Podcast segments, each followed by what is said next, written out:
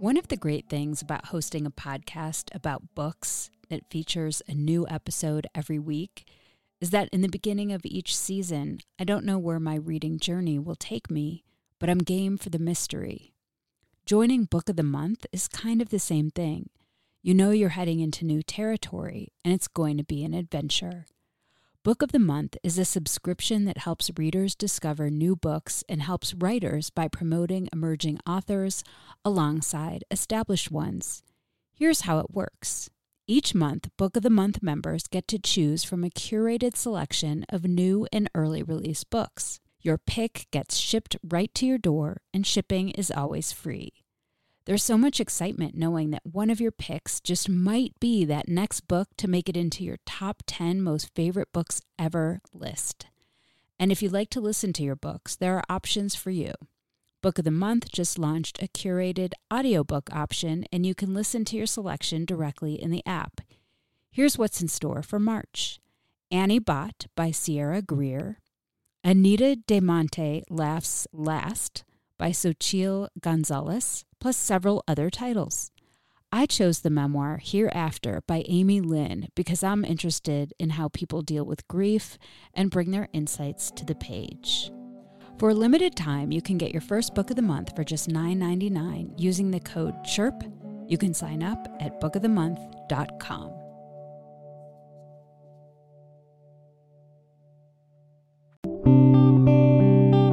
This is First Draft, a dialogue on writing produced at Aspen Public Radio. I'm Mitzi Rapkin.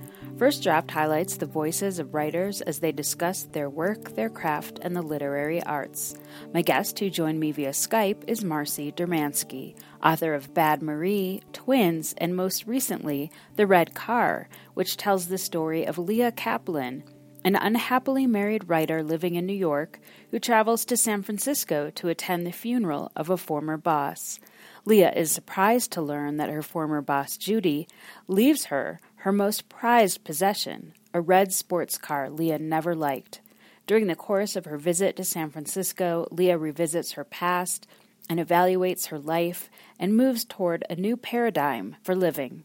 We began the interview discussing the inspiration for the novel. Um, my inspiration for this, I really started this book. It was a writing exercise for myself that I gave to myself because I had been struggling, and I decided, why don't I try to copy a writer that, that I love? And so I decided to just write a Haruki Murakami novel because I've always loved him, though he doesn't seem like a writer I would fall for, but I did. And he's just a best selling international novelist. And I was like, well, I'll try to be a best selling international novelist. It was a joke. I was having a hard time.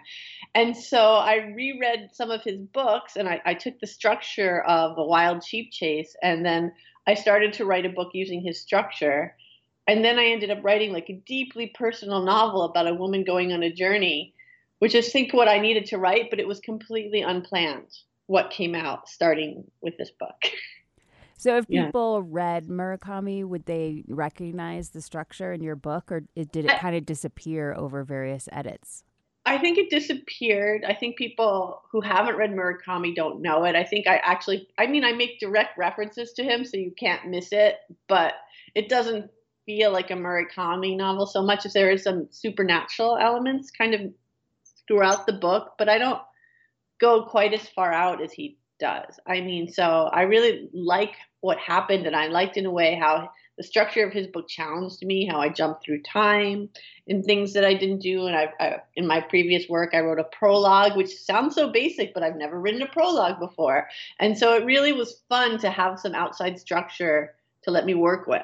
So you said you ended up writing a deeply personal story. So what kinds of thoughts like what was nagging at you underneath that came out in this book?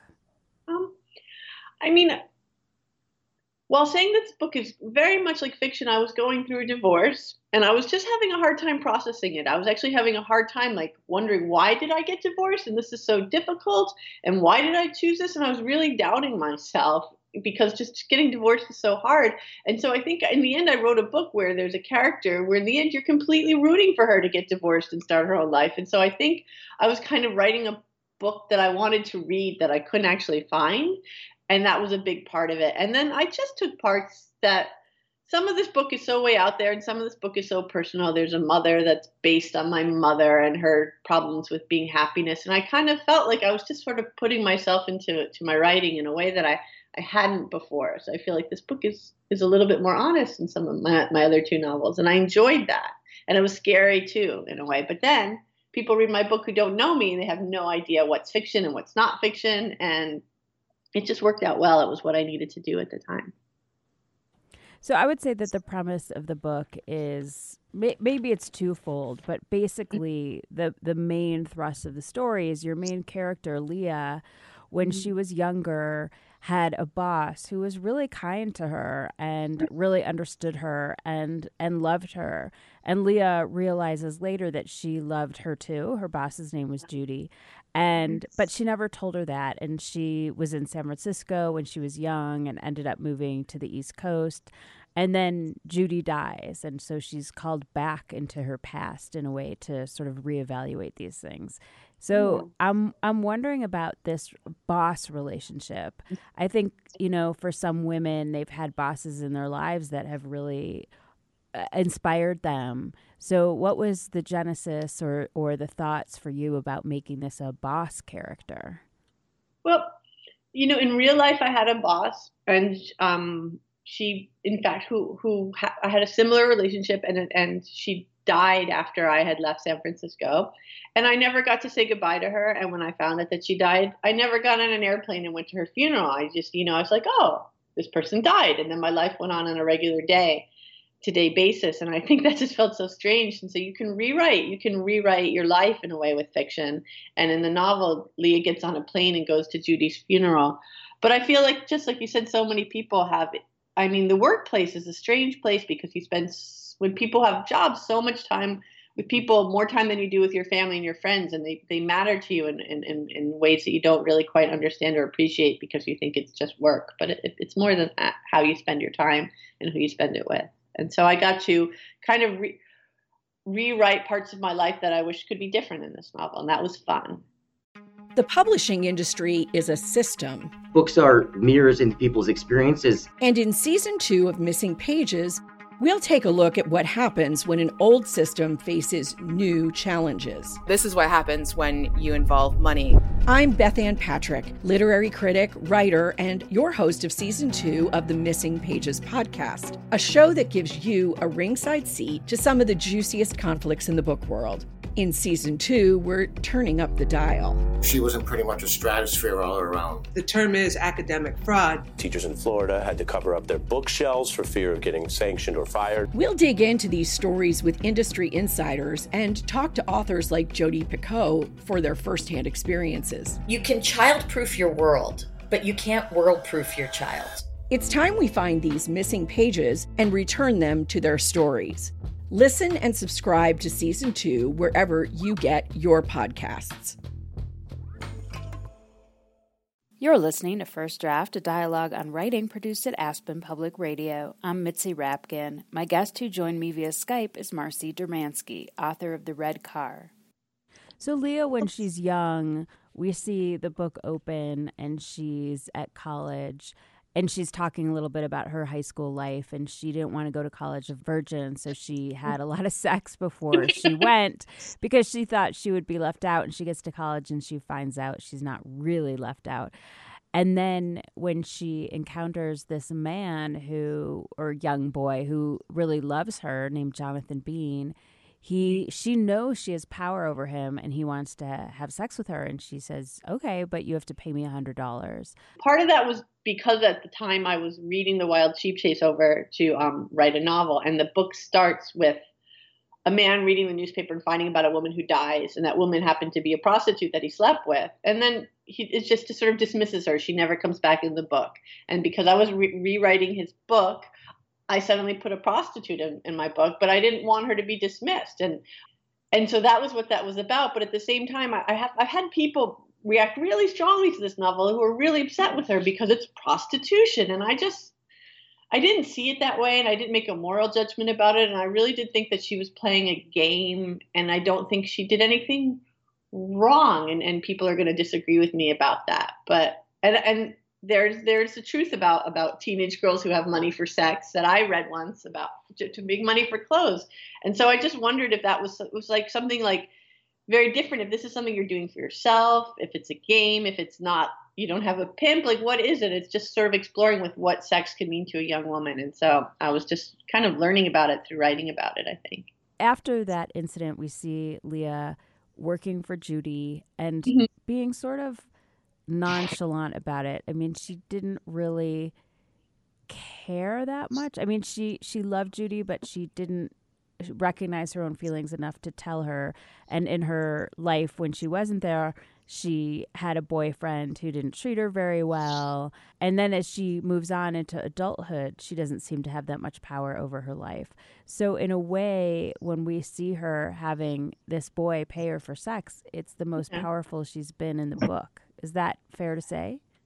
I hadn't thought about it that way. I could see, like, I would accept that as an interpretation that. I mean, it's interesting because I mean, people see Leah as like a, a passive character, and I just wondered. I guess there's some people who are ambitious and they know what they're going to do with their life, and I don't know if floating through as passivity is a is a bad thing or not. not. I'm not. I mean, I'm just interested in that because people find that really bothersome about this character, and I feel like she's always making choices about things as they come, so it's not quite being passive.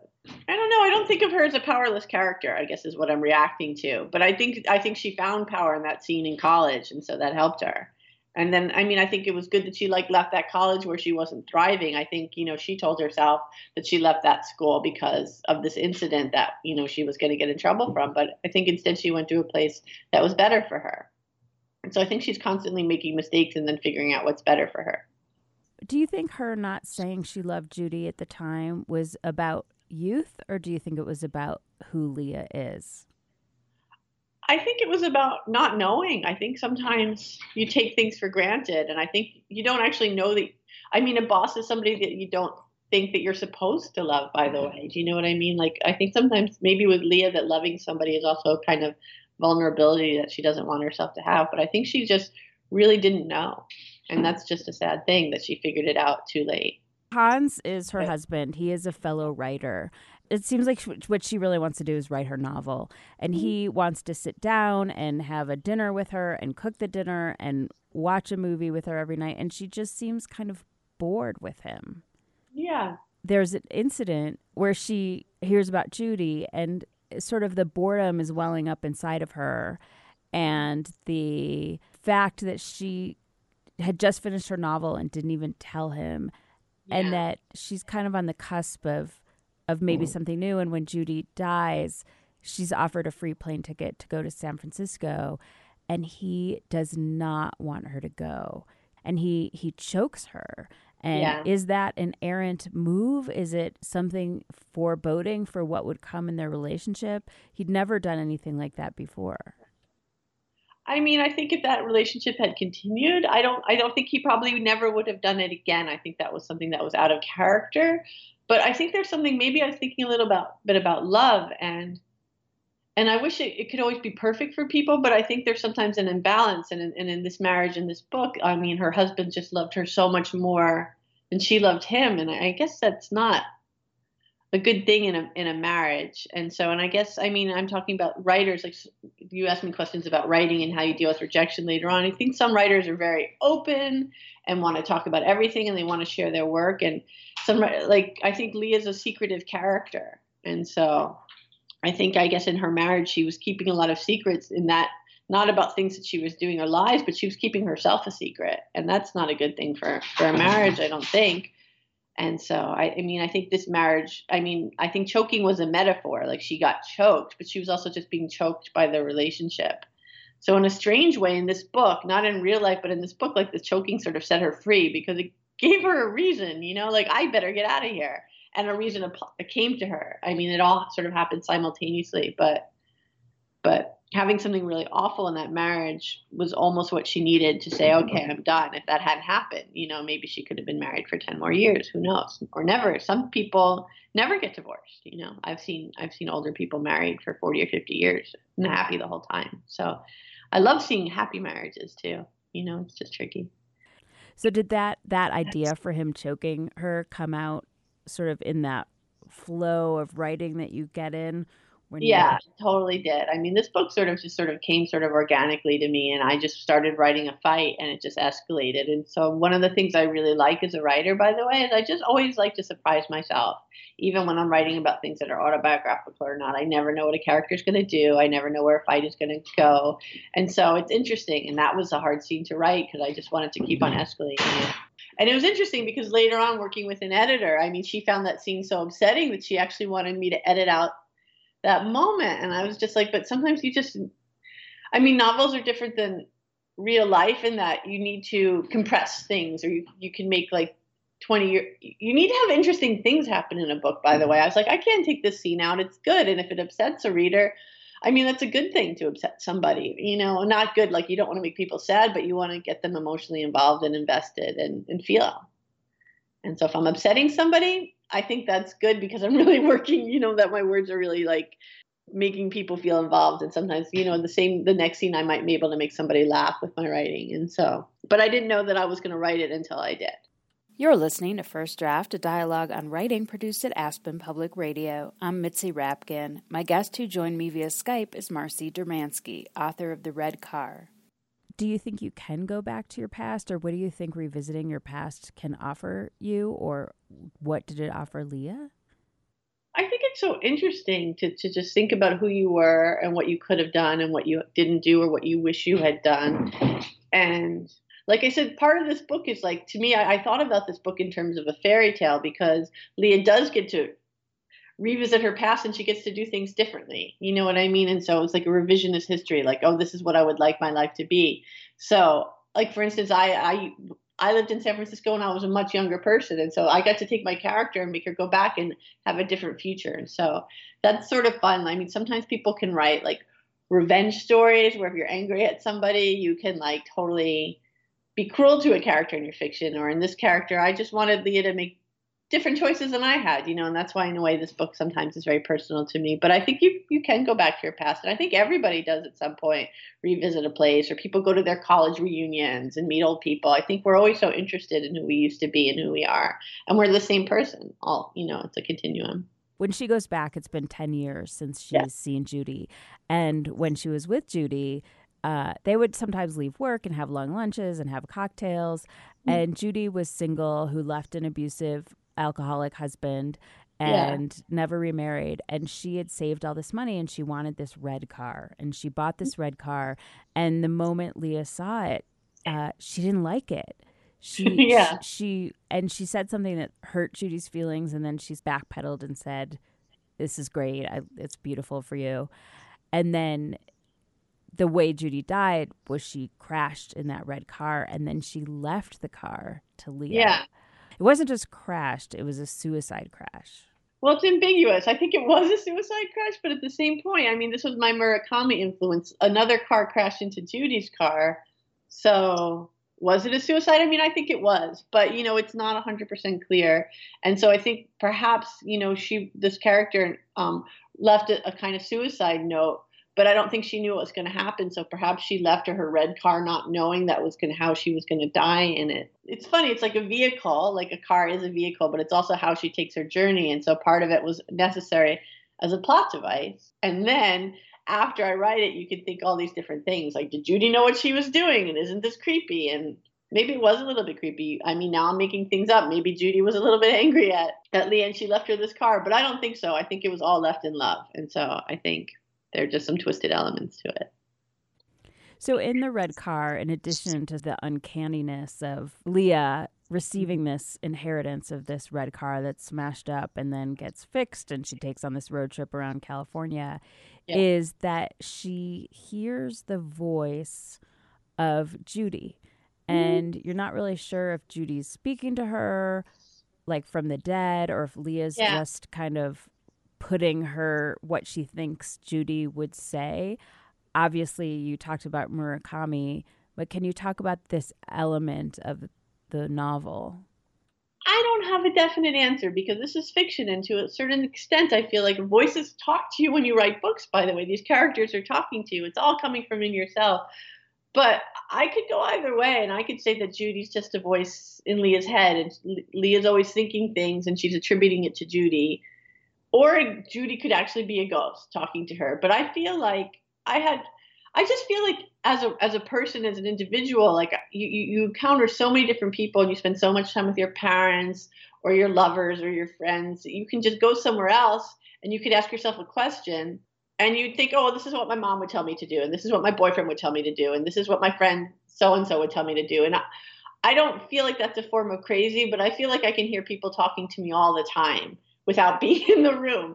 And so I, I, think I, I mean, I think writing is really fun, by the way. And so I got to have so much fun with this book because people are just always talking to Leah. And there's there's one scene where Judy is talking to Leah, but at the same time, the Jonathan Bean character is actually speaking to her with real words, and they're saying the same thing, and it's kind of funny. So Jonathan Bean is the character that she had sex with when she was young, and then she he becomes very rich and famous. Can you yeah. tell us how he became rich and famous, and then about um, his feelings about Leah?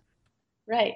I mean, this this character becomes rich and famous because he starts a tech company, and in my mind, it was a little bit like imaginary, like a little bit like a, a Kickstarter company where he sets a tech company where people give small amounts of money or get money for their art project, but when the the company makes money, they give some of that money to charity, and or to um to women in third world countries, and and I think part of it is Haverford is a real college, and it's it's a school full of people that are really earnest in doing good in the world. And so I, I, kind of like took like real technology and thought about the school and those values and had fun creating this character. And then part of it is like again this book is a revisionist history. And i think to you know to some extent you meet people in college and most of the time, you don't necessarily get to see them again and have them like Jonathan Bean comes back into Leah's life and he tells her exactly what she wants to hear. Like he, he um he says he loves her and he forgives her or you know and he just wants her to be happy and it's just nice, you know, and I'm giving Leah all these things and I think that's a fun thing to do with writing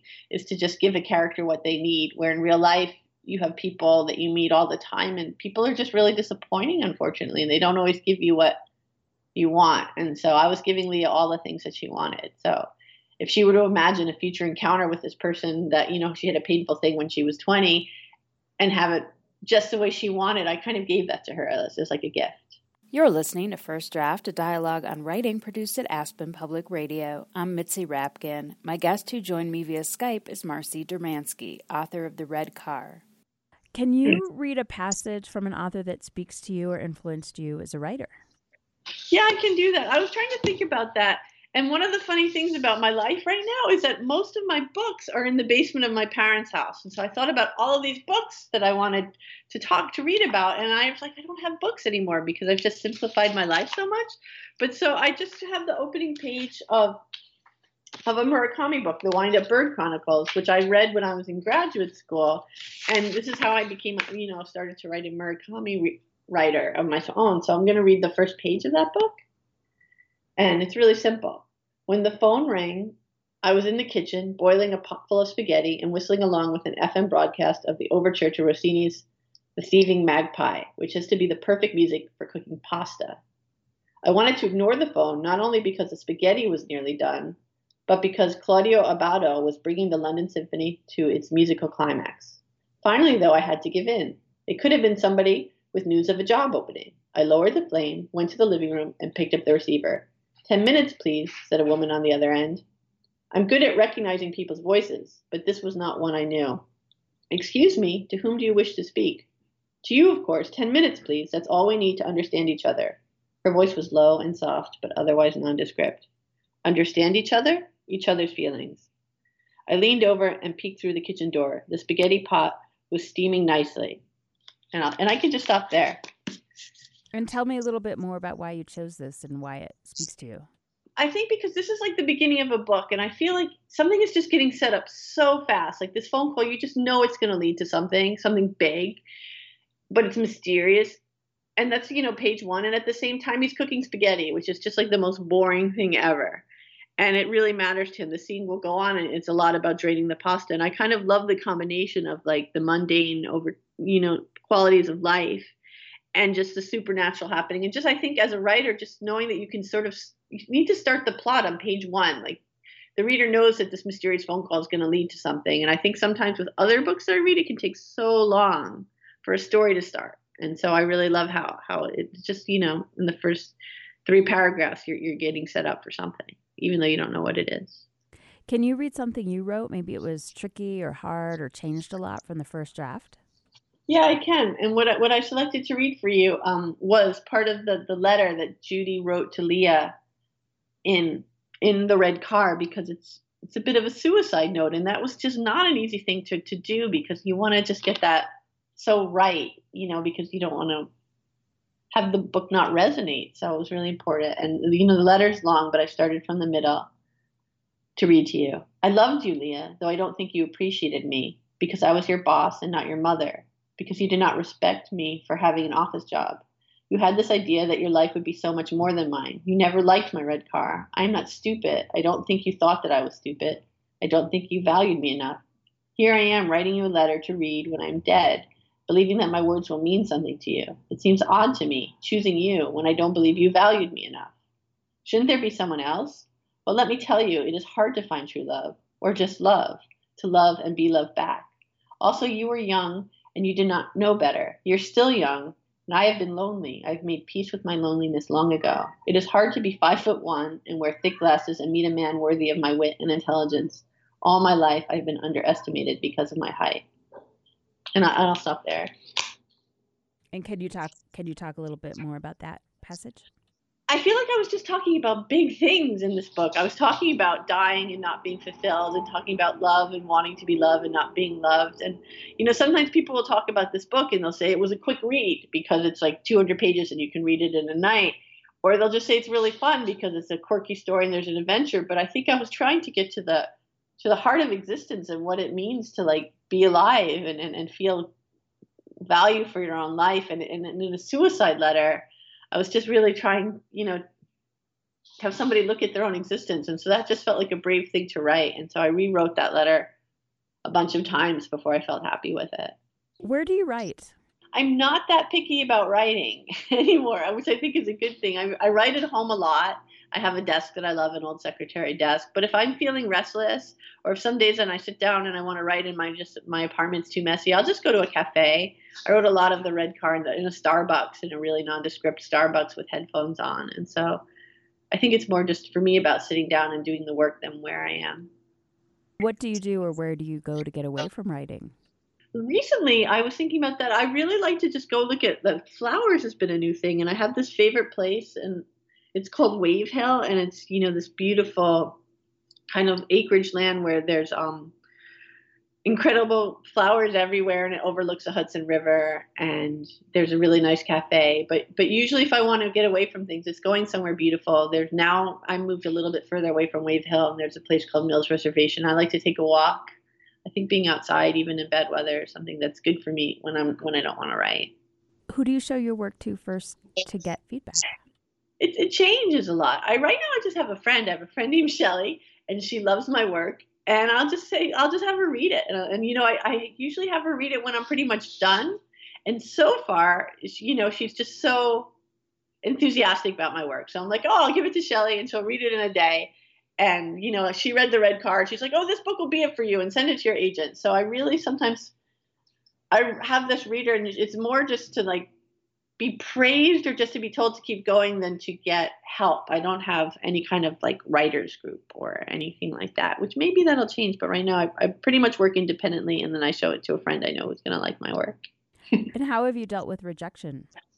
Rejection is hard. Um, you know, it doesn't. I, mean, it hasn't let stop me, for instance. And in the very beginning, I felt like getting a short story published was harder than selling a novel. And I used to keep a shred, a spreadsheet, and I had a short story that I sent out like 38 times before it got taken. And then I've actually had that story reprinted twice called Adults at Home. And so I think you just keep going. I've gotten a little bit more secretive about my work after I got I had a I wrote a short novel after Bad Marie that was rejected.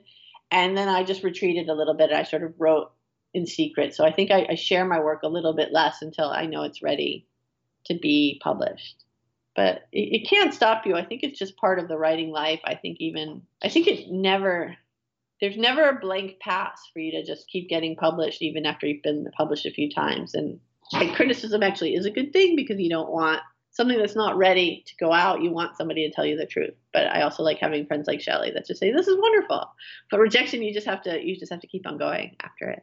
And what is your favorite word? My favorite word.